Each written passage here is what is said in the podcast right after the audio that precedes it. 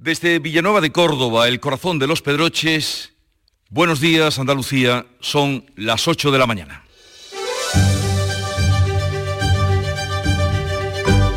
En Canal Sur Radio, La mañana de Andalucía con Jesús Vigorra.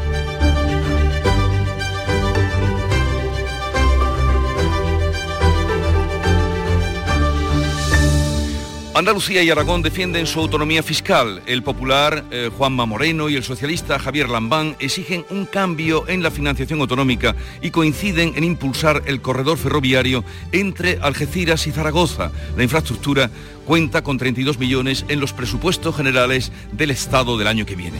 Pero el Estado invertirá 2.318 millones en Andalucía. Con su reparto, el Gobierno incumple el criterio de población que fija el Estatuto de Autonomía. Cataluña es otra vez la comunidad que sale más beneficiada. Polémica por la pesca de arrastre. Bruselas corrija a España y confirma que a partir del domingo está prohibido el arrastre a 400 metros de profundidad. Esto supone que casi la totalidad de la flota española seguirá practicando la pesca de fondo donde lo hace ahora. Un respiro. Presión, por otra parte, en los aranceles o sobre los aranceles de la aceituna de mesa. Los exportadores andaluces y el gobierno viajan hoy a Bruselas para exigirle a la Comisión Europea que presione a Estados Unidos y que quite los aranceles de un 35% a la aceituna negra española. Y Cumbre de Praga. Los líderes de la Unión Europea abordan hoy en la capital checa cómo bajar los precios de la energía y a la vez garantizar el suministro. La Comisión propone limitar el precio del gas y Francia exige, sigue rechazando la conexión del gasoducto con nuestro país y está a punto de iniciarse la Feria del Jamón donde nos encontramos, en Villanueva de Córdoba. La mañana de Andalucía. Social Energy. La revolución solar ha llegado a Andalucía para ofrecerte la información del tiempo. Este viernes 7 de octubre, Día de la Virgen del Rosario, tendremos intervalos de cielos nubosos con predominio de las nubes altas y nubosidad de evolución diurna en las sierras. Hay probabilidad de precipitaciones ocasionales en el área del estrecho y brumas matinales en la vertiente mediterránea, ojo, con probable polvo en suspensión en el extremo sureste de la comunidad. Los vientos van a soplar de componente este, levante fuerte en el estrecho y las temperaturas registrarán pocos cambios. Se alcanza alcanzarán los 31 grados en Córdoba y Sevilla, los 30 en Huelva, el termómetro quedará en 26 en Cádiz y Málaga. El otoño llegó y vas a decir no a la subida de luz. Ahora ilumina tu hogar noche y día consumiendo tu propia energía y ahorra hasta el 90% en tu factura de luz gracias a nuestras baterías premium. Instalaciones garantizadas 25 años. Pide ya tu estudio gratuito en el 955 44 11 11 o socialenergy.es y aprovecha las subvenciones disponibles. La revolución solar es Social Energy. Vamos a conocer a esta hora, 8, 3 minutos de la mañana, cómo están las carreteras de Andalucía. Conectamos para ello con la DGT. Nos atiende Lucía Andújar. Buenos días. Muy buenos días. Hasta ahora estamos pendientes de un accidente que se ha producido en Granada, en la A92, en el Jau, sentido Guadalix. Al margen de esto encontramos circulación bastante tranquila a estas horas en toda la red de carreteras de Andalucía podemos encontrar algo de tráfico lento en la 7 en Málaga a la altura de Calahonda, sentido Marbella y también en Sevilla, en la A49 en camas de entrada. Por lo menos, como decimos, circulación bastante tranquila, pero como siempre desde la DGT les insistimos, mucha precaución al volante.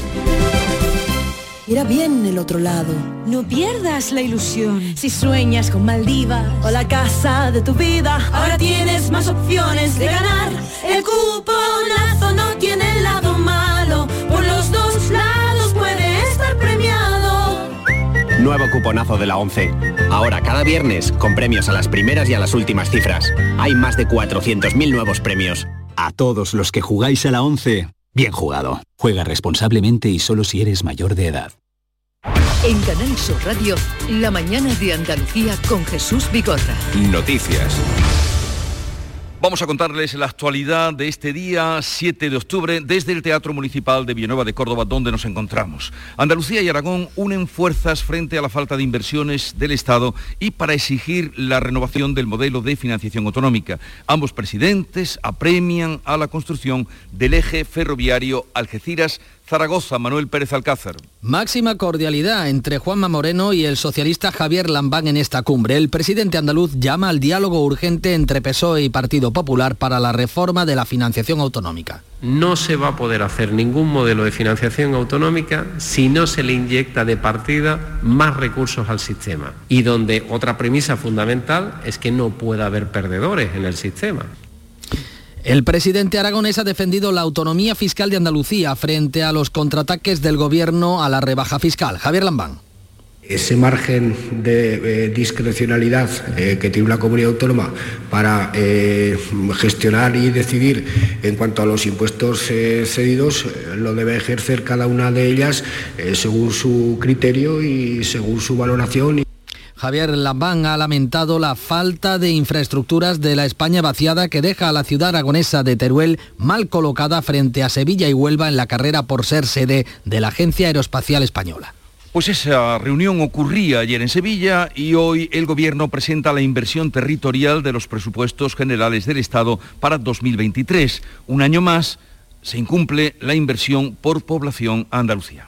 El Estado destinará a Andalucía 2.318 millones de euros, el 17,2% del total de las inversiones territoriales. Un año más se incumple el Estatuto de Autonomía que fija que las inversiones deben respetar nuestro peso poblacional, el peso poblacional del 18%. Cataluña, la más beneficiada, va a recibir un 7,6% más que Andalucía y casi el doble que Madrid. Los presupuestos suben un 4%, el sueldo de Pedro Sánchez y los ministros, más de lo pactado por los diputados. También sube el salario del presidente y los vocales del Poder Judicial en pleno debate sobre su renovación. Se congela la asignación a la Casa Real y el pago de las pensiones, el paro y los intereses de la deuda suponen el 53,4% del gasto total de los presupuestos más expansivos de la historia.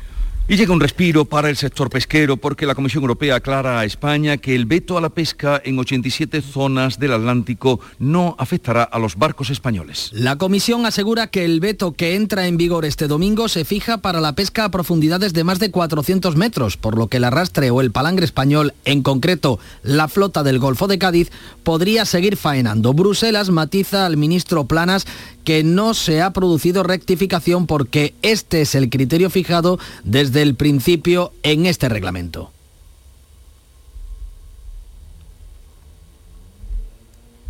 Sí, eh, no obstante, Jesús, el Gobierno y la Junta van a seguir adelante con el recurso ante el Tribunal de Justicia de la Unión Europea. El presidente de la Junta, de hecho, va a viajar este lunes a Bruselas para mediar en el conflicto. Juanma Moreno a tener una cita con el comisario europeo de pesca y lo que vamos a tratar de llevar allí es la voz de todas esas cofradías de pescadores, de todas esas familias que están ahora mismo en una enorme incertidumbre de saber qué va a pasar con esa supuesta directiva que la Comisión Europea quiere hacer. ¿no?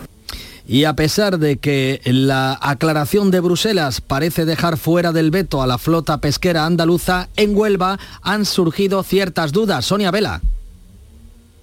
Los pescadores del Golfo de Cádiz piden un nuevo plan de gestión para el arrastre. Nos explica el presidente de la Federación de Cofradías de Pescadores de Andalucía, Manuel Fernández, que el veto les impide faenar en la principal zona de capturas de la cigala del Golfo de Cádiz y que necesitan, por tanto, que se modifique la actual normativa. Mientras que se soluciona, pues que se haga un plan específico con el, con el Ministerio, puesto que no está afectada toda la zona, está afectado un polígono bastante amplio, pero se podría pescar en parte de la zona. Lo que pasa es que con la actual normativa y plan de gestión no daría tiempo a realizar la pesquería, habría que modificar la normativa. Las organizaciones pesqueras andaluzas insisten en que la medida adoptada por Europa carece de todo fundamento científico, social o económico. De ahí que continúen con su idea de acudir a los tribunales.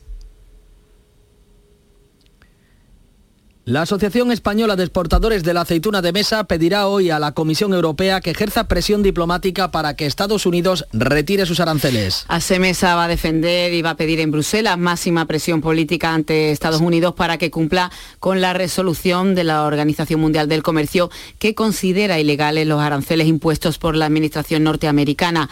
La provincia de Sevilla es líder en la producción de aceituna negra. Estados Unidos sigue siendo el principal receptor de estas aceitunas, aunque los aranceles han hecho perder a España su hegemonía en ese mercado. El secretario general de ASEMES, Antonio de Mora, confía en el respaldo de la Unión Europea en su reclamación. Lo que le está pasando a la aceituna de mesa de España le puede pasar a cualquier producto de la Unión Europea que se exporta a Estados Unidos.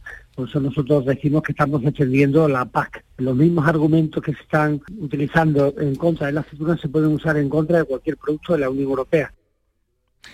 Y en Praga se reúnen hoy los líderes de la Unión Europea con el objetivo de acercar posturas para reducir los precios de la energía y garantizar así la seguridad del suministro en los próximos meses. Sobre la mesa una hoja de ruta propuesta por la Comisión Europea que incluye ideas para limitar el precio del gas, entre ellas la posibilidad de ampliar la excepción ibérica para poner un tope al gas que se utiliza para generar la electricidad. En los últimos días, una quincena de países, entre ellos España, han enviado una carta reclamando medidas para poner un tope al precio de todas las las importaciones, lo que incluye las compras a Rusia, pero también a socios fiables como son Noruega o Argelia. Una carta que no fue firmada por Alemania, Países Bajos o Austria, entre otros eh, países del norte de Europa. La compañía argelina de hidrocarburos, Sonatrach, ha firmado con su socio español Naturgy un acuerdo para la revisión del contrato de compraventa de gas natural a través del gasoducto Midgard. Este es el único conducto disponible actualmente desde que el año pasado se cerró el gasoducto Magreb-Europa, mientras el presidente de Francia mantiene su rechazo al Midcat, así se pronunciaba Emmanuel Macron, horas después de que el presidente Pedro Sánchez y el canciller alemán Olaf Scholz pidieran desde La Coruña que el gasoducto esté operativo en 2025. ¿Utilizamos plenamente las tuberías que ya existen? No, estamos al 50 o al 60%. ¿Sube hoy mucho gas hacia Francia? No, es más bien Francia la que exporta gas a España. ¿Cuánto tiempo tardará? Entre 5 y 8 años.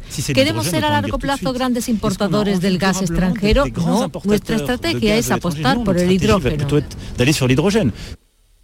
Carlos Lesmes, el presidente del Tribunal Supremo, también del Consejo General del Poder Judicial, se da una semana más para irse después de haberse comprometido a dimitir por la falta de acuerdo entre conservadores y progresistas para renovar el Tribunal Constitucional. Lesmes ha convocado un nuevo pleno para el próximo día 13, justo después de la fiesta nacional, a petición del sector minoritario, el progresista. El presidente del órgano de gobierno de los jueces va a celebrar una reunión con vocales propuestos por el PSOE para tratar de buscar vías de desbloqueo de la elección de los miembros del Constitucional. Según publica el diario ABC, el propio Lesmes estaría dispuesto a sumar su voto a este sector, al progresista, para desbloquear la renovación de los magistrados del Constitucional. Y Anticorrupción recurre el archivo del caso Isofotón por error en la instrucción. La Fiscalía ha formulado una batería de recursos ante el Supremo, la Audiencia de Sevilla y el Juzgado Instructor contra el archivo del caso por un defecto de forma. Se trata de una causa relativa a los avales y préstamos de 80 millones concedidos por la agencia IDEA a la empresa fotovoltaica. El caso Isofotón contaba con 40 investigados, 37 de ellos exaltos cargos de la Junta de la etapa socialista, entre ellos los exconsejeros Francisco Vallejo, Martín Soler o Manuel Recio. La ley trans, la reforma del aborto y la del maltrato animal son tres proyectos que abandera Unidas Podemos y que pasan el primer trámite del Congreso, pasaron el primer trámite. Ahora deberán salvar las reticencias de sus socios del PSOE. El Pleno ha rechazado los vetos presentados por el Partido Popular y Vox. En la tramitación habrá que resolver las diferencias que mantiene el PSOE, como la cuestión de la autodeterminación de género en la ley trans que divide a los socialistas. La ministra de Igualdad ha dejado este mensaje desde la tribuna. Irene Montero. Señorías, busco de nuevo la complicidad y el trabajo compartido de la mayoría feminista de esta Cámara para pedirles que estemos a la altura de la comunidad trans y de la comunidad LGTBI, pero no cedamos ni un milímetro a la transfobia. La ley del aborto que permite a las menores de 16 y 17 años interrumpir el embarazo sin consentimiento paterno incluye la baja por menstruación dolorosa que cuestiona la vicepresidenta socialista Nadia Calviño. En la ley de maltrato animal, el PSOE mantiene también una enmienda que distingue entre los perros de compañía y los de caza.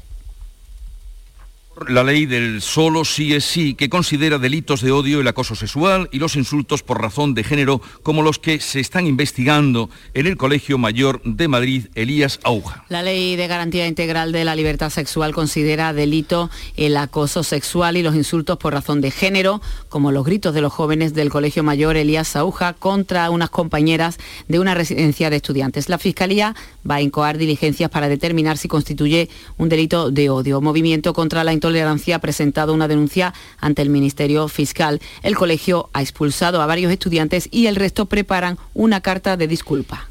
Pero mientras tanto también hemos escuchado a unas chicas del colegio Mónica de enfrente eh, disculpando incluso apelando a que era una tradición, con esa palabra, esos insultos eh, que llegaban desde el colegio de enfrente. Eso ha ocurrido en un colegio mayor de Madrid, en el Instituto de Secundaria Puente de Alcolea, en Córdoba, un alumno ha dado un puñetazo en la cara a un profesor. El profesor ha necesitado varios puntos de sutura. El percance se registró durante un recreo, dos alumnos discutían y el docente intervino para evitar que la bronca llegara a mayores, llevándose la peor parte, mientras que Comisiones Obreras denuncia que no se han aplicado las medidas disciplinarias al alumno, Educación califica el percance como hecho aislado. La Hermandad de la Macarena en Sevilla cumplirá la legislación de manera escrupulosa, ha dicho su hermano mayor, para exhumar los restos de Queipo de Llano de la Basílica Sevilla Pilar González. Así lo ha comunicado la propia hermandad, poco después de conocerse que el Gobierno va a poner en marcha el procedimiento de exhumación en cuanto entre en vigor la ley de memoria histórica. La Hermandad de la Macarena siempre ha pedido que se diera el marco legal necesario, como ha señalado su hermano mayor José Antonio Fernández Cabrero. La Hermandad de la Macarena reitera su voluntad de cumplir tal y como ha venido haciéndolo, la legislación vigente. El alcalde de Sevilla, Antonio Muñoz, se ha mostrado satisfecho porque esta cuestión avance. Sí, parece que es el punto y final. Espero que cuando definitivamente esta ley esté en el BOE, pues ya cerremos el paréntesis de este tema que lleva demasiado demasiado escrito al respecto. Hay que ponerle ya punto final y sacar los restos. La Hermandad de la Macarena baraja la construcción de un columbario para depositar definitivamente los restos del general golpista.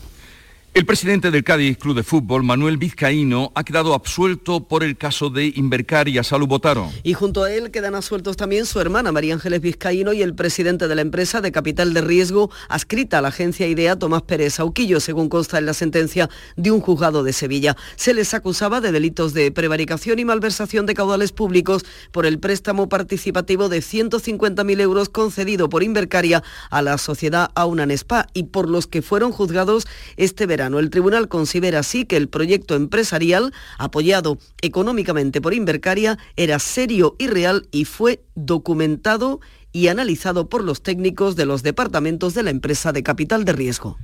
8, 17 minutos, eh, transmitimos, hacemos hoy la mañana en Andalucía desde el Teatro Municipal de Villanueva de Córdoba con motivo de la Feria del Jamón. Son las 8, 17 minutos. Agricultor, todo sube. Luz, gas, combustible, alimentos. En Fertinagro estamos a tu lado. Ahora te subvencionamos el abonado de fondo de tu cereal con los mejores productos de siempre, al mejor coste que nunca. Por solo 80 euros por hectárea, la mitad que te costaría un fertilizante tradicional te llevas. Rizotech, el abono microgranulado con aminoácidos de aplicación ultra localizada junto a la semilla para una mejor implantación y enraizamiento del cereal. Y nuestro germinador azón, el bioestimulante que aumenta el porcentaje de nascencia de tus semillas y fija nitrógeno. Con más plantas nacidas y más vigorosas te aseguras el inicio de una gran cosecha. Todo al mejor coste que nunca. Con Fertinagro Biotech a miles de agricultores siempre les salen las cuentas.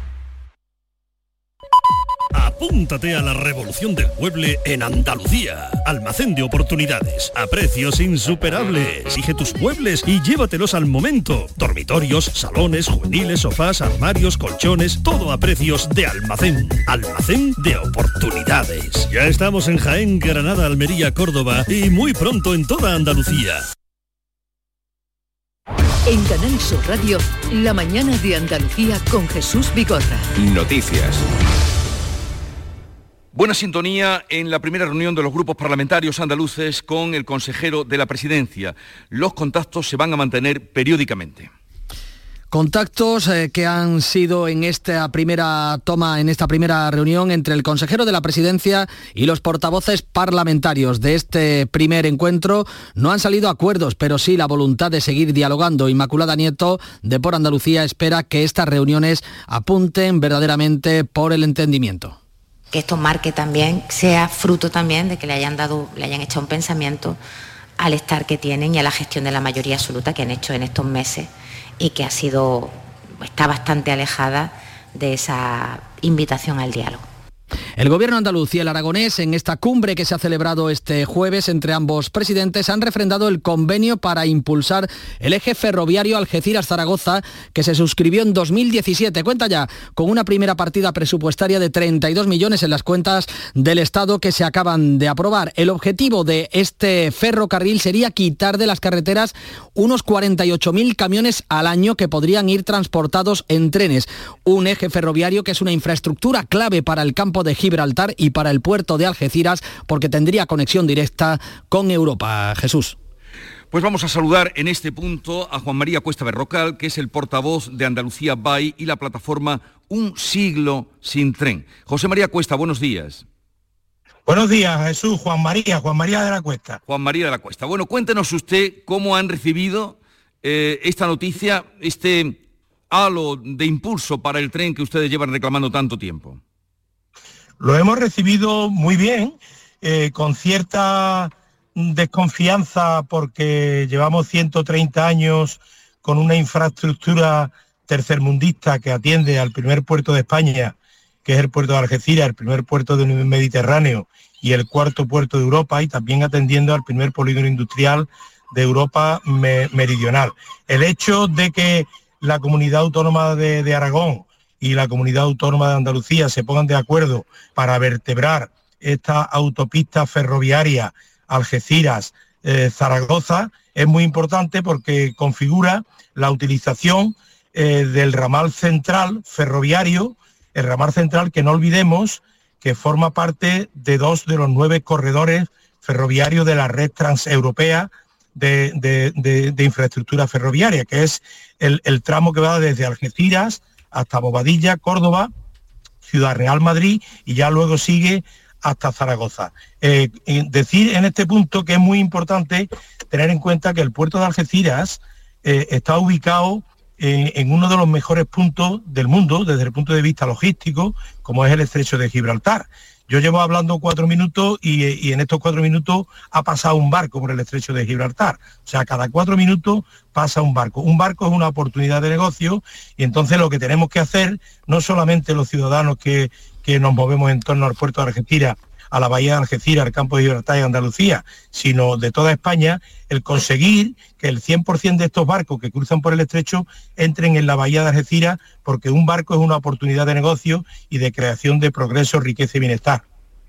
Bueno, ustedes llevan manifestándose no sé cuántos años, no sé cuánto tiempo, eh, han tenido ahí una paciencia tremenda y una esperanza también, indudablemente, aparte de una reivindicación. Veo que en la manifestación última que tuvieron lugar el otro día aparecían con el nombre 483, con el número 483. ¿Qué significa eso? Bueno, estos 483, que ya son 654, son los días que han transcurrido desde el 1 de enero de 2021, que era la fecha que Bruselas eh, en el año 2013 estableció para que la línea Algeciras-Bovedilla ferroviaria fuese una línea de altas prestaciones para mercancía que, que, da cobertura al puerto de Algeciras y al polígono industrial del campo de Gibraltar.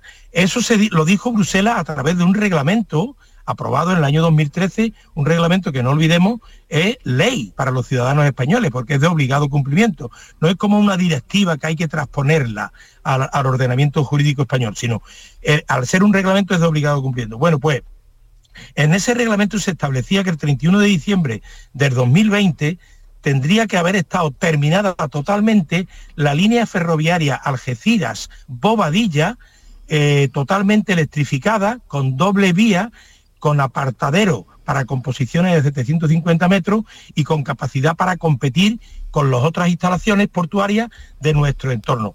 Han pasado nueve años, desde el año 2013 han pasado nueve años y prácticamente no se ha hecho nada relevante. En cambio, eso sí, otras instalaciones de nuestro entorno que compiten con nosotros, como puede ser Tangermé en, en Marruecos, Gibraltar, pues aquí en la, la, propia bahía y lo que es más importante, otras instalaciones como Valencia, Barcelona, Bilbao y Cines en Portugal, sí están haciendo sus deberes porque las infraestructuras ferroviarias mandatadas por Bruselas, sus estados las consideran como mm, cuestiones de Estado. En España, en el caso de Valencia, de Barcelona y de Bilbao, pues tienen apoyo político de sus respectivas comunidades autónomas y aquí nosotros en el campo de Gibraltar estamos totalmente huérfanos, totalmente olvidados. El primer puerto de España que mueve un 25% más de toneladas que el segundo, que es el puerto de Valencia, tiene un tren, Tortuga, que le llamamos nosotros del siglo XIX, que hicieron los ingleses para unir el Hotel Reina Victoria de Ronda con el Hotel Cristina en Algeciras y con Gibraltar. Entonces, desde el año 1892 han pasado 130 años y seguimos igual. Cada vez Tánger es más competitivo frente al puerto de Algeciras, cada vez Valencia, cada vez Cine, estamos perdiendo el tráfico de transbordo porque en Tánger Med, al ser otro estamento legislativo, pues no se pagan los temas medioambientales, no se pagan los temas fiscales y demás, y desde el punto de vista de import-export, que es el tráfico que realmente deja negocio y crea empleo, como no tenemos tren, no mm. podemos llevar las mercancías pues que vienen en barco hacia Madrid, Zaragoza y el, y el norte de Europa. Entonces, el hecho de que se haya firmado este convenio entre Lambán y Moreno Bonilla para fomentar la autopista ferroviaria a través del ramal central de, la red de, infraestructura ferroviaria de la red TNT es una gran noticia, pero hace falta que ahora los ciudadanos nos movilicemos, lo hagamos nuestro, porque de ello depende nuestro futuro, y lo que es más importante, nuestros políticos, los 61 diputados que Andalucía manda al Congreso de la carrera de San Jerónimo, no olvidemos que Cataluña manda sobre 47, nosotros mandamos 61 y nadie habla nunca del campo de Gibraltar pues ni del tren Algeciras-Bovedilla. El puerto de Algeciras es el primer puerto de España y la joya de la corona de Andalucía y de España. Bueno, ya han pasado tres barcos, eh, Juan María, mientras estábamos hablando, pero veo que usted bien conoce el paño, bien nos lo ha explicado, mucha suerte, renace la esperanza y ojalá que podamos ver ese nudo ferroviario. Eh, gracias por estar con nosotros, Juan María Cuesta, portavoz de Andalucía Bay y la plataforma Un siglo sin tren, que así se llama. Vamos con otros asuntos, discrepancias internas en el seno del PSOE, Vox y de Podemos. Manolo. Sí, el PSOE niega cualquier tipo de desencuentro en el partido por la extinción de la Fundación Alfonso Perales. Desde el partido no se ha desvelado qué motivos han llevado a la familia a pedir que desaparezca esta fundación. En Vox, Abascal ha quitado a Javier Ortega Smith de la Secretaría General del partido y lo coloca como candidato a la alcaldía de Madrid. Smith desvincula este cambio de la crisis con Macarena Olona y de las voces críticas con su gestión. Y en Podemos, Pablo Iglesias ha difundido en redes sociales un vídeo del candidato a la presidencia de la Generalitat Valenciana y actual vicepresidente segundo de Chimo Puig, Héctor Illueca, durante la grabación de un anuncio de su candidatura, soltaba esto. La semana pasada el Banco Central... Joder, macho, me cago en Dios y en la puta Virgen ya de la mosca de los huevos. Un ejemplo, Illueca para Pablo Iglesias como candidato a la Generalitat Valenciana. Bueno, bueno, bueno, hay que hacerse cuenta que siempre hay alguien, el ojo que nos ve. En Algeciras, un hombre ha fallecido tras recibir un impacto de bala esta pasada noche. Desde el campo de Gibraltar nos informa Ana Torregrosa. Pues sí, un hombre de en torno a los 30 años eh, fallecía tras eh, recibir un impacto de bala en la calle Antonio Machado, en el barrio del Saladillo. Según los primeros eh, datos, se encontraba en el interior de un vehículo. Fue trasladado hasta el Hospital Punta de Europa, pero los servicios médicos ya solo pudieron certificar su muerte. Una muerte que se produce horas después de que recibiera sepultura el joven de 19 años que este lunes moría también en el barrio algecireño de La Piñera, apuñalado por un menor de 16 años que fue detenido poco después. La Policía Nacional eh, mantenía anoche durante horas la vigilancia en el Saladillo, también un despliegue en el Hospital Punta de Europa, hasta donde se desplazaron familiares y amigos del fallecido. Se trata ahora de localizar a los culpables y esclarecer lo ocurrido. En Alcorcón, en Madrid, un niño de 5 años ha muerto esta noche por inhalación de humo en una explosión de gas muy aparatosa en un local comercial. Su madre y su hermano de 9 meses están muy graves y hay otros 16 heridos de diversa consideración. La detonación se ha producido en los bajos de un bloque de viviendas. 28 familias han tenido que ser desalojadas. Otro suceso del que damos cuenta de última hora, Jesús, en Villanueva de la Serena, en Badajoz, ha sido hallado el cuerpo sin vida de una mujer en el interior de un maletero de un coche estacionado junto a la piscina climatizada de esta localidad pacense. Y la escritora francesa Annie Ernaux ha sido galardonada por la Academia Sueca con el Premio Nobel de Literatura. Su obra cumbre o más conocida es Pura Pasión. El jurado ha destacado que más de 30 obras examina desde distintos ángulos una vida marcada por disparidades en cuanto a género, idioma y clase. Las primeras palabras de Annie Ernaux han sido de sorpresa, también han sido de agradecimiento por este reconocimiento, el Nobel de Literatura. Pues vamos a llegar en un momento a las nueve y media de la mañana, hoy la mañana de Andalucía, desde el Teatro Municipal mm, de eh, Villanueva de Córdoba, en el día que comienza a vivirse la Feria del Jamón. Vamos a contarlo todo desde aquí y después la tertulia con Javier Rubio, Carlos Navarro Antolín y África Mateo. Son, estamos a punto de llegar a las ocho y media de la mañana.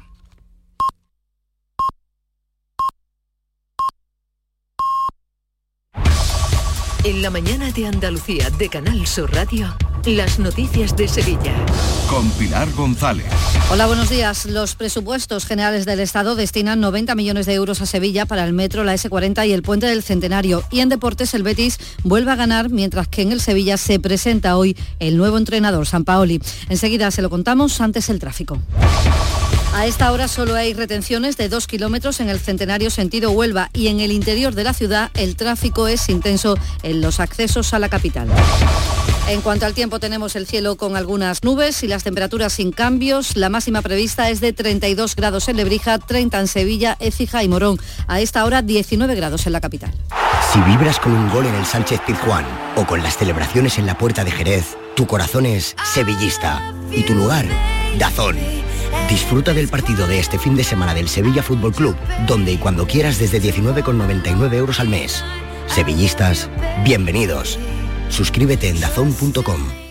En Los Alcores tenemos todo lo que buscas y mucho más. Ven a visitarnos y descubre nuestros espacios renovados y nuevas aperturas con lo último en decoración para tu hogar en GIS, moda deportiva en JD, moda y complementos para toda la familia, hipermercado, cines, todo lo necesario para pasar un día redondo. Y ahora encuentra las mejores marcas de calzado en Sotcat. ¿Te lo vas a perder? Autovía A92 Salida 7, Alcalá de Guadaira, Sevilla, Centro Comercial Los Alcores, mucho donde disfrutar.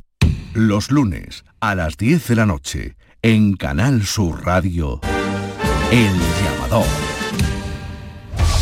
Sevilla recibirá algo más de 91 millones de euros del Estado en 2023, es lo que recogen los presupuestos generales del Estado. 46 millones para la ampliación y la sustitución de los tirantes del puente del Centenario, 20 millones para la línea 3 del metro y 25 millones y medio para la S40. El alcalde de Sevilla en Canal Sur Radio ha lamentado los años que esta carretera, la S40, lleva sin avanzar. Huye de la polémica entre túnel o puente para salvar el río y pide que se haga ya la obra porque es realmente necesaria. Esa S40 que es una, bueno, es una carretera de circunvalación, lo será, y que evitará mucho tráfico en las calles de Sevilla. Muchos de, los tráficos que padecemos en el quinto centenario, en la Avenida de la Palmera o en la Ronda, es porque precisamente eh, no existe una carretera como la S40 que pueda y sacar ese tráfico. La Hermandad de la Macarena cumplirá la legislación de manera escrupulosa para exhumar los restos de Keipo de Llano de la Basílica. Así lo ha comunicado su hermano mayor, José Antonio Fernández Cabrero, poco después de conocerse que el Gobierno va a poner en marcha el procedimiento de sumación en cuanto entre en vigor la Ley de Memoria Democrática. La Hermandad de la Macarena reitera su voluntad de cumplir escrupulosamente, tal y como ha venido haciéndolo, la legislación vigente. Ya se conocen las hermandades que han sido invitadas y participarán en el Santo Entierro Grande la próxima semana. Son Montensión, el Beso de Judas, San Gonzalo, las Cigarreras, la Coronación de Espinas del Valle, la Macarena, la Paz, Pasión, el Paso de Palio de la Amargura, las Tres Caídas de la Esperanza de Triana, la Exaltación, Montserrat, el Cachorro, el Calvario y la Quinta Angustia. El Consejo de Hermandades designa además hoy al pregonero de la Semana Santa del próximo año. En la agenda del día notar que los sindicatos, comisiones obreras y UGT se movilizan hoy en todas las provincias por la Jornada Mundial por el Trabajo Decente. En Sevilla es a las 11 de la mañana en la Plaza del Triunfo. Y Casemesa, la Asociación Española de Exportadores e Industriales de la Aceituna de Mesa, viaja hoy a Bruselas para pedirle a Europa que presione a Estados Unidos para que levante ya los aranceles impuestos a la aceituna mm, de mesa. Además, les contamos que esta noche se celebra la Noche en Blanco de Sevilla. Se han programado más de 100 actividades en prácticamente todos los ámbitos culturales de la ciudad. El metro, además, amplía sus servicios para garantizar la vuelta a casa. Y vamos ya con el deporte. Nuria Gaciño, buenos días. Días, paso de gigante el que ha dado el Betis para meterse en los octavos de final de la Liga Europa. Falta de tres jornadas para que termine la fase de grupos. Gracias a su victoria de anoche ante la Roma por 1 a 2, los de Pellegrini se afianzan en el liderato. Paso importante, no definitivo, porque estamos con nueve puntos. Si bien eh, tiene cuatro y la Roma tiene tres, todavía quedan nueve puntos por, eh, por jugarse. Tienen que jugar entre ellos. Y si clasificamos primero, bueno, nos ahorramos dos partidos entre semana en un calendario que viene muy cargado. El domingo toca el Valladolid en Liga, una jornada liguera que inicia mañana el Sevilla ante el Atleti de Bilbao con el estreno de San Paoli en el banquillo. El técnico argentino será presentado hoy. Gracias, Nuria. Además de esta noche en blanco, también en la Plaza Nueva de Sevilla se celebra desde hoy hasta el domingo la décima edición del encuentro de casas regionales y provinciales. A esta hora 19 grados en Dos Hermanas, 18 en Carmona, 19 grados en Sevilla.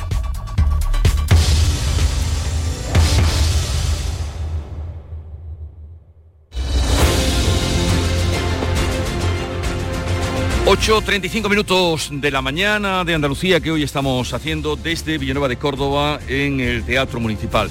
En un momento abriremos tertulia de actualidad con Javier Rubio, con Carlos Navarro Antolín y con África Mateo. Será un momento.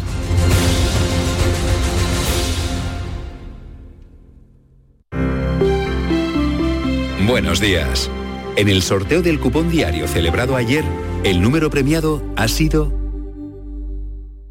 6882 06882. Serie 19019. Hoy, como cada día, hay un vendedor muy cerca de ti repartiendo ilusión. Disfruta del día. Y ya sabes, a todos los que jugáis a la 11, bien jugado. Andalucía registra exportaciones en récord. Para seguir creciendo, no te pierdas Estenda Global, el mayor encuentro sobre comercio exterior de Andalucía que se celebra los días 16 y 17 de noviembre en Málaga. Inscríbete en www.estendaglobal.es. Impulsa tu empresa en el mundo. Andalucía se mueve con Europa. Unión Europea, Junta de Andalucía. En Vitalden queremos saber qué detrás de tu sonrisa, porque si vienes a nuestras clínicas hay un 20% de descuento en implantología, pero para nuestros pacientes hay mucho más. La confianza. Vine con mi madre a Vitalden hace 30 años y ahora venimos toda la familia. Pide cita en el 900 101 001 y ven a Vitalden.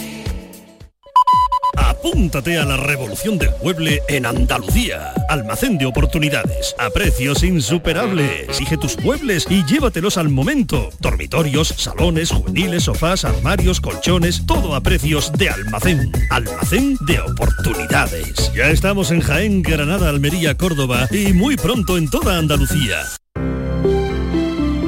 Buenos días. En el sorteo de mi día de la 11 de ayer, la fecha ganadora ha sido 2 de marzo de 1973. Y el número de la suerte, el 5. Recuerda que hoy, como cada viernes, tienes un bote millonario en el sorteo del Eurojackpot de la 11. Disfruta del día. Y ya sabes, a todos los que jugáis a la 11, bien jugado. La tarde de Canal Sur Radio con Mariló Maldonado tiene las mejores historias y las más emocionantes. Un programa para disfrutar de la tarde, cercano, pendiente de la actualidad, con un café con humor, te escucho en tu radio. La tarde de Canal Sur Radio con Mariló Maldonado. De lunes a viernes a las 3 de la tarde. Más Andalucía, más Canal Sur Radio.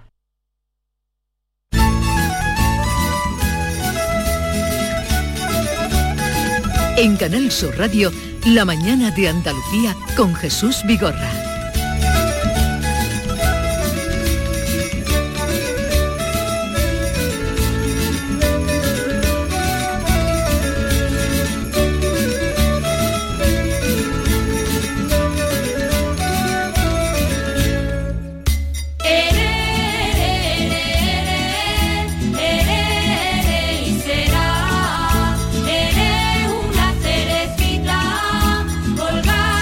Suenan las jotas aceituneras de esta zona, de la comarca de los Pedroches, que por estas fechas, un poco más adelante, se cantaban en los lagares cuando la gente hacía la cosecha y pasaba entero el tiempo de recoger la aceituna en el campo y se animaban por las noches.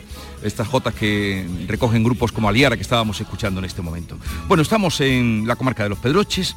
Vamos a saludar a nuestros compañeros de tertulia hoy, que son África Mateo, delegada de Ideal en Elegido. Buenos días, África. Buenos días. Está con nosotros también Javier Rubio, redactor jefe de ABC Sevilla. Buenos días, Javier. Hola, muy buenos días. Y Carlos Navarro Antolín, subdirector de El Diario de Sevilla, Grupo Ayolí. Buenos días, Carlos. Muy buenos días, Jesús. Bienvenido. Muchas gracias, aquí estamos. Sabe que tú llamas, yo vengo. Bueno, eh, eh, estamos cada uno en un punto, lejanos, pero ya sabéis vosotros que estamos aquí, por qué estamos aquí, ¿no? En, en Villanueva de Córdoba. Hombre, suponemos, suponemos que, que estará disfrutando de los buenos productos de, de la Sierra de Córdoba, ¿no? Bueno, a esta hora de la mañana todavía un café, un café bebido y... Pero como todo empieza, ya sabéis que estamos aquí por motivo de la Feria del Jamón, quizá el acontecimiento que más, eh, más personas atrae hasta esta zona de la comarca de los Pedroches, eh, una zona de la que vamos a hablar hoy detenidamente, importante, al norte de la provincia de Córdoba. Pero el origen del jamón, ¿dónde está África, tú que eres de tierra de hortofrutícola? Pues como todo en el campo, ¿no? En el campo. Pues vamos a irnos al campo porque David Hidalgo en el campo y en los cochinos, o los cerdos, o los gorrinos llamados en otros lugares. Así es que guarros, marrano. podemos seguir, ¿eh? Es, es probablemente el animal que tiene más sinónimos en español porque es justamente un animal totémico. Llega un momento que es mejor no seguir porque tendrán otro tipo de denominaciones. ¿no?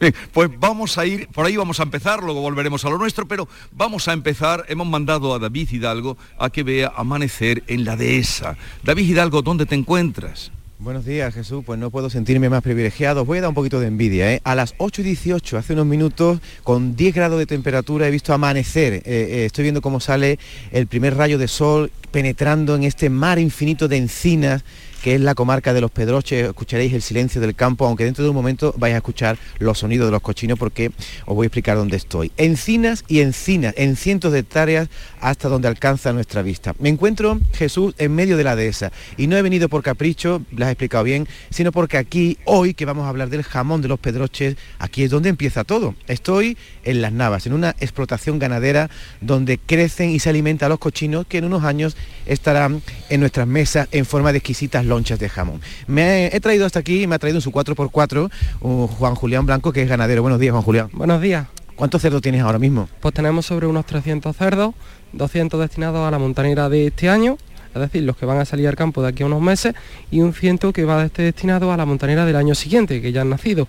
Y están próximo el parto de los siguientes lechones que empezarán a nacer pronto. Montanera que todavía no ha comenzado, puesto que la bellota todavía está pequeña, no ha caído al suelo, ¿no? Y empezará sobre noviembre, ¿no? Sí, porque la bellota todavía no se ha madurado, no ha llovido lo suficiente para que nazca la hierba y se madure correctamente. Entonces estamos a espera de la agua, como siempre, del tiempo.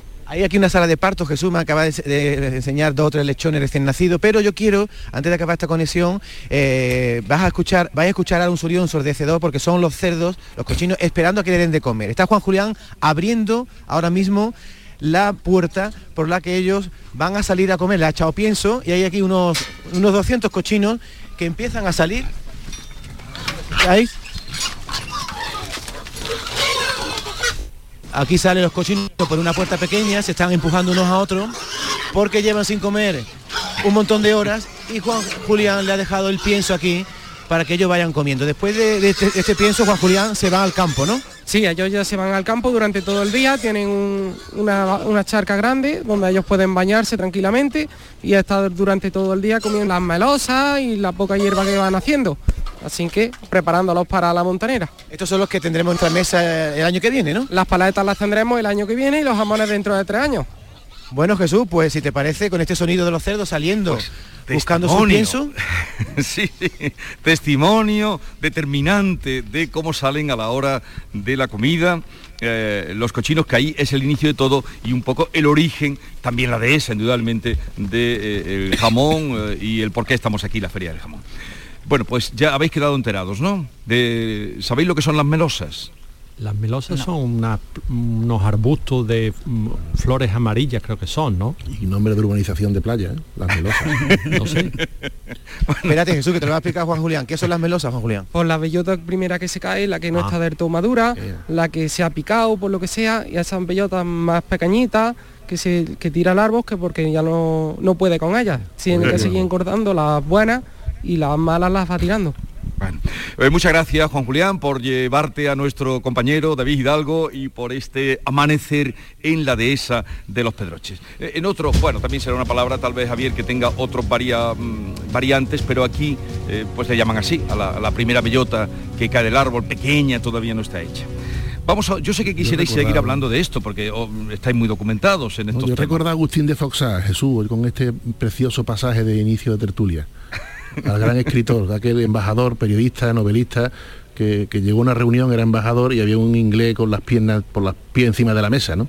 Y el inglés se dio cuenta que, el, americano, perdón, se dio cuenta que Agustín de Foxá le, contrariaba ese gesto. ¿Le molesta a usted mis pies encima de la mesa? Y dice Agustín, bueno, hombre, pues la verdad es que sí, dice, pero no le molestan nuestros dólares, ¿no? Y dice, bueno, a todo el mundo le gusta el jamón y nadie quiere criar cochino, ¿no?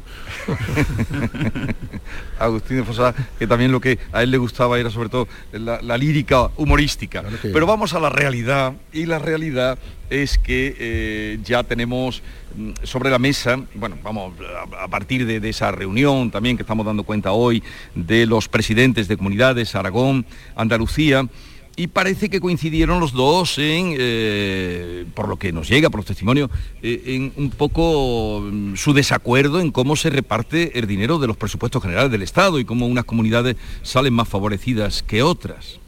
y además como siempre salen favorecidas casi las mismas y siempre salen perjudicadas casi las mismas, con lo cual hay un fallo estructural, bueno, mm, eh, sí, un fallo estructural del sistema de financiación autonómica y después hay una, detrás de eso, se ha quedado evidente en estos últimos años, hay una voluntad política de favorecer eh, a una determinada comunidad del noreste de España, ¿verdad? En detrimento de otras, mm, pues que a lo mejor no, no mm, exhiben su- sus reclamaciones o sus exigencias de un modo tan contundente como las de esta comunidad que, que año tras año pues va consiguiendo eh, que las cifras de inversión no, no, no disminuyan y al contrario, ¿no?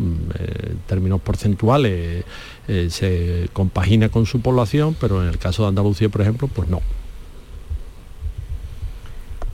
A ver, más mm, puntos de vista. No, eh, sobre todo la- sí que hablaron, pero pasaron muy de puntillas, tanto uno como otro. Quizás eh, Lambán un poco condicionado por, por la reprimenda que recibió cuando entró a, hablar de política fiscal y, se alejó de las tesis de- del PSOE y se acercó más a lo que estaba pasando en Andalucía y en otras comunidades del PP, pero realmente ninguno de los dos entró mm, a, a explicar ningún modelo ni, ni a criticar realmente el reparto, simplemente dijeron que había que revisar eh, el modelo que se estaba haciendo, que bueno, es muy pasar, eso, pasar de puntillas sobre, sobre el asunto. Está- Pues es evidente que estamos ante el enésimo capítulo, ha referido Javier, de, que hay que pagar, hay que pagar el poder, eh, los apoyos políticos en el Parlamento, estamos en el cuarto y último año de legislatura, se cumple lo que hemos dicho aquí varias veces, que se iba a agotar la legislatura, porque la sencilla razón de que determinados partidos minoritarios nunca se van a ver en otra, de tener tan cogido, tan agarrado al, gobierno central, en este caso del PSOE, hay que pagar esos apoyos y eh, bueno, al menos la política fiscal y todas las medidas presupuestarias y tributarias, pues están centrando el debate político durante mucho tiempo y recordemos que eso ha, ocurrido gracias al anuncio del presidente andaluz que haya liderado políticamente como nunca habíamos conocido antes eh, e- este debate, ¿no? al suprimir el- el impuesto de patrimonio y al bajar el, o deflactar, como se le quiera llamar, el IRPF y otras medidas y a partir de ahí viene todo y se han metido en ese debate dirigentes autonómicos fuertes del PSOE y ese liderazgo político hay que reconocérselo en este caso al presidente andaluz. Por último, el presupuesto, repetimos, para pagar, para devolver, para compensar los favores, los, apoyos parlamentarios en Madrid. No hay otra, no podemos engañar a la gente ni, ni maquillarla con que se dispara el gasto social y, y otras mm, interpretaciones buenistas, legítimas, pero buenistas en mi opinión, de las de los presupuestos. Ahí es donde se reparte la tarta y la tarta vuelve a ocurrir lo de siempre. Yo en eso no puedo estar de acuerdo del todo. Menos mal, Eh, he hecho un- eh, por ahora hay un análisis muy somero, primero porque un, pre- un proyecto y porque fue ayer y los presupuestos es el documento más complejo que, al que yo me he enfrentado en mi vida. Además está Bueno, hecho para que no lo entendamos, no lo entendamos nadie. Pero por ejemplo, en lo que, en lo que nos toca Almería este año, eh, ha sido espectacular la, la inversión que se prevé, o sea, la, la que nunca hemos tenido. Eh, hay, solo para el AVE hay 624 millones, de ellos 400 y pico, 450 en suelo almeriense exactamente, algo que no se ha visto jamás. Ahora, el problema es que se ejecute o no, porque lo que llevamos viendo todos estos años es todas las partidas inmensas que se ponen en los presupuestos y luego llegamos al final del año y no se ha ejecutado ni un 5% Pues de, lo que, de lo que estaba previsto. Claro. Entonces este es el problema real, pero de intenciones, por lo menos este año en Almería, mm, la verdad que fue una sorpresa cuando vimos los presupuestos porque se van a invertir, se supone, o sea, el proyecto y la, y la, la intención que hay es invertir 700 euros por habitante frente al resto de Andalucía donde se van a invertir 270, o sea, es una barbaridad. Almería nunca ha tenido una cifra así en los presupuestos generales de Sí, Estado. pero, pero lo decía África ahora, ¿no? Que, que de buenas intenciones está el cielo empedrado, ¿no? claro, el presupuesto lo aguanta todo, el, el papel, mm, cuadramos el presupuesto y decimos mm, tal, pero después llega la hora de la verdad, que es la hora de la ejecución. Y en la hora de la ejecución interviene un asunto como es la capacidad de gestión de los diferentes ministerios. Hay ministerios que son más capaces y otros que son menos. Y políticos que son más capaces y otros que son Trabajar, menos. ahí es donde se ve los que Claro, trabajan. claro, Trabajar. eso es aplicarle horas, horas y horas al despacho a que funcione la maquinaria burocrática que es la que tiene que ir eh, consumiendo o gastando ese presupuesto. que se cumplan los ingresos necesarios para Bueno, tener esas claro, partidas, por es- ejemplo, las que ha dicho África para Almería, que eso es otra. Esa es otra, porque si el Banco de España te está avisando, cuidado que... Y el BBVA y, la, y. Y el Fondo Monetario no va a crecer usted tanto como está suponiendo en el, pre- en el presupuesto, con lo cual la, la- la, mm, esto el retorno de Mm. los impuestos, ¿verdad? Lo- el- los ingresos del Estado no se van a corresponder con lo que está puesto en el, Será, en el será mejor la presupuesto. edad ya, pero yo es que yo soy muy Entonces, escéptico bueno, ya. Pero no, con- no le quitáis, eh, es que sois como soy. He hablado con, con ilusión y con entusiasmo a África de que este año Almería va a recibir No, más si y está ya muy estáis bien. quitándole Sí, sí, la... no- pero no ¿cómo puede ser? malo, Si está muy bien el día que me levanto optimista, que yo siempre soy muy negativa, pero no, la verdad que, que llevan toda la razón. El problema de los presupuestos siempre es la ejecución, porque también en 2021 se metió una partida espectacular de 500 millones de euros también para el AVE, Almería-Murcia, más en solo de Murcia, pero bueno, porque en aquel momento y solo se ejecutaron 41 millones. Es que al final mm, es normal que seamos un poco Escéptico, claro. que no escéptico. seamos incautos porque es que mm, a la muestra está ¿no? que lo vamos viendo y, y por no hablar cuando los típicos proyectos que llevan en cajones no sé cuántos años y los resuelven en los presupuestos con una partida de estudio de viabilidad y yo llevo viendo estudios de viabilidad por ejemplo para la conexión ferroviaria de, de- por alta velocidad de, o de altas prestaciones de Almería a Granada pues no sé desde que me conozco en el primo llevo veintipico años o sea que imaginaros, y ya está, pues todo queda en un estudio de viabilidad. Y Cuando le preguntan al político de turno, oye, es que no se va a hacer nada con el tren de Granada a Almería, sí, sí, hemos incorporado un estudio de viabilidad. un año más. final es una, una coartada Un para que Correcto. paso, ganar Sí, para, 48 para horas. tener la respuesta a los y ya está. periodistas. Ya está, claro. Sí, pero lo- los presupuestos que son muy complejos y bueno, amplísimos y eso nos queda. Pero sí que hay algunos datos que nos dicen algo también. Eh, y sobre todo desde aquí de Andalucía. El Estado destinará a Andalucía 2.318 millones de euros. Estamos hablando ahora de, de inversiones, que decía Carlos que era lo importante.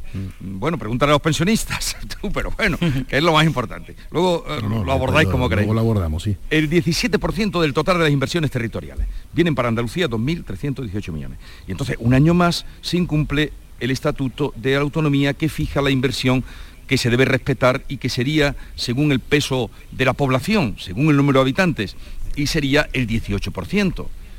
En cambio, en Cataluña resulta, como habéis hablado ya, la más beneficiada. Eso es. Y además... Ya, eh, pero es que... Perdón. No, no, dale. No, no, no, que decía que, que, mm, si tú ves hoy las portadas de la prensa nacional, ¿verdad? Y la, la prensa que se edita en Madrid y la prensa que se edita en Barcelona. Bueno, la prensa de Madrid, pues cada uno tiene una, visión de conjunto sobre los presupuestos.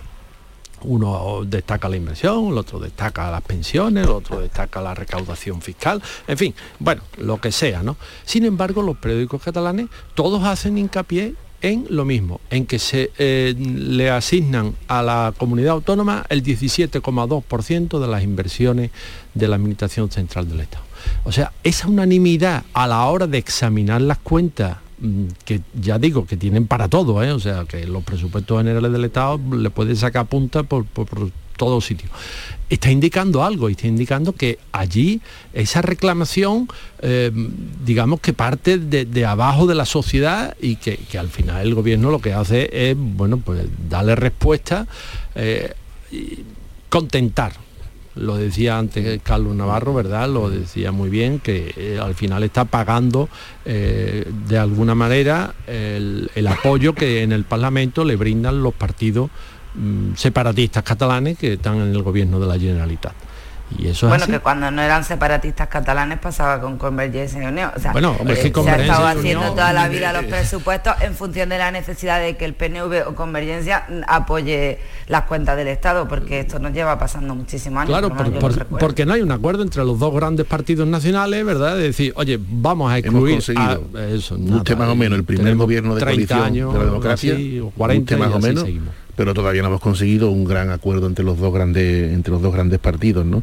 Yo creo que apuntaba Javier al final a la indolencia de la sociedad andaluza, ¿no? Que aquí no existe una reclamación, no se está hablando en la calle de los presupuestos del Estado, no se habla del maltrato o algunas veces buen trato de los presupuestos generales del Estado con una con una comunidad autónoma como la nuestra, con 8 millones y medio de habitantes, que se dice pronto. No se habla de eso, ¿no? Bueno, aquí vemos la vida pasar quizá con otra perspectiva, a lo mejor Oye, es que hasta a lo mejor recomendable. es- efectivamente, a, A lo mejor mejor es es, es recomendable, sano, ¿no? ¿eh? Porque Absolutamente el sano. escepticismo este, oye, pues, Pero oye, yo, mira, que que llueva, hemos- que, que- que caigan los millones de los presupuestos, que pss, Lo- tampoco nos, aceptamos, la vida en aceptamos claramente que en los presupuestos hay una factura que hay que pagar, que es Cataluña, País Vasco, País Vasco, Cataluña, y vamos tirando. ¿no? Y yo recuerdo siempre, por, y termino, que la gran apuesta presupuestaria que yo recuerde más fuerte, más importante y más esencial y que de la que se nos seguimos beneficiando fue cuando Felipe González se dio cuenta de que o conectaba Andalucía por AVE en aquellos años o el sur se quedaba definitivamente descolgado del resto de España. Y eso fueron unos presupuestos que hubo una voluntad política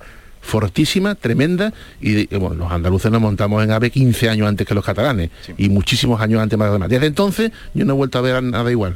Ni, ni un plazo que se cumpla, Navarro. Mm, A pesar de toda la polémica que trajo, de comisiones, de chanchullo, a pesar de todo eso fue la más importante que yo he visto. Y a Pero partir de digo ahí, de cumplir un plazo. El día 21 tenía que llegar el AVE y llegó. Eso ya para las críticas de que la, derecha de entonces hablaba del rapidillo, no, pues esa, esa fue fundamental, porque esa era de infraestructura tan importante como lo que ha señalado ante África, que la necesitamos como el agua, nunca mejor dicho, que con el- una buena red ferroviaria que, que vertebre el este de, la, de nuestra comunidad. Bueno, y el puerto de Algeciras, ¿no? Que antes... sí. eh, al- Nadie nunca más ha presionado tanto. El de la plataforma del campo de Gibraltar, pues es verdad, tenemos eso, son mm, nudos, nudos que tenemos ahí que, que no somos capaces de deshacer eh, en cuestiones fundamentales para el desarrollo eh, económico de la región y que durante años y años y años mm, es impensable que, que el mayor puerto de España y casi el mayor o el segundo en tráfico de contenedores en, en Europa, en el Mediterráneo, pues no tengan una conexión ferroviaria.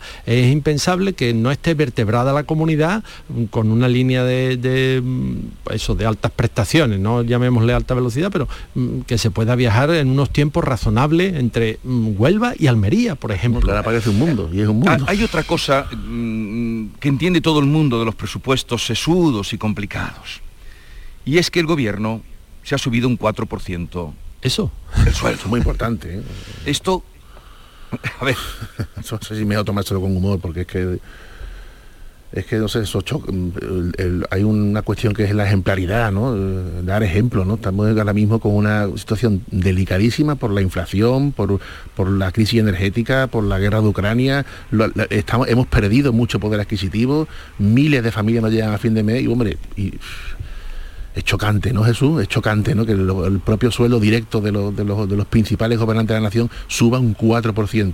No sé si alguna familia puede presumir de esa subida, pues que nos lo diga, porque de luego yo me alegraría mucho, pero vamos, no es... No, ni- no- Ni, ni alguna empresa que pueda Claro. ejecutarla, es absolutamente inviable. Este, pues, este, o si sea, yo las empresas están eh, con los dedos cruzados por si hay otra subida del salario mínimo, aplicarla porque es normativa y porque bueno, pero nadie se plantea este año en ninguna empresa subir salario y menos a los puestos directivos. O sea, no sé. no era el momento, ¿no? Quizá, ¿no? Una cuestión de, oportunidad. y sobre de- todo después hay, hay un hay un un contraste muy grande, ¿no? Porque la asignación, por ejemplo, de la Casa Real, del jefe del Estado, ¿no? porque el rey y el jefe del Estado se congela, Se ¿no? congela, Eso sí está lleva, congelado. lleva cuatro años, creo, Claro. congelado. Bueno, Los que le quedan. parece que no hay una cierta proporción, ¿no? Bueno, No pero también proporción con lo que han estado mm, reclamando los funcionarios, el personal sanitario. Eh, en 4% no se ha subido, mm, No, y sí, sobre, no sé si... sobre todo que ese 4% va a marcar un poco el listón de lo que va a ser ahora la, la- bueno, ya lo estaba marcando, ¿no? La reivindicación de la, de la representación de los trabajadores en, lo- en la negociación de los convenios que tienen que, que revisarse efectivamente, porque el alza de la inflación lo que hace es que, que los, los sueldos pues cada vez mm, dan para menos. El poder adquisitivo se, se va mermando conforme el precio del dinero va, va subiendo. Eh, en fin, eh, espero que a vosotros también os suban un 4%, África, en Pues no lo buscaremos, no lo ¿Eh? Yo buscaremos. Un cinco y medio, por lo menos. ¿no? Un 5 y medio, bueno. Aunque no nos corten. Seguimos con África Mateo, Carlos Navarro Antolín, Javier Rubio. En tertulia tenemos ahora temas también, otros asuntos que polémicos incluso, el tema del colegio mayor, en fin, de eso vamos a hablar ahora y de Carlos Lesmes, me voy pero no me voy, como aquella letra del fandango. Llegamos a las 9 de la mañana.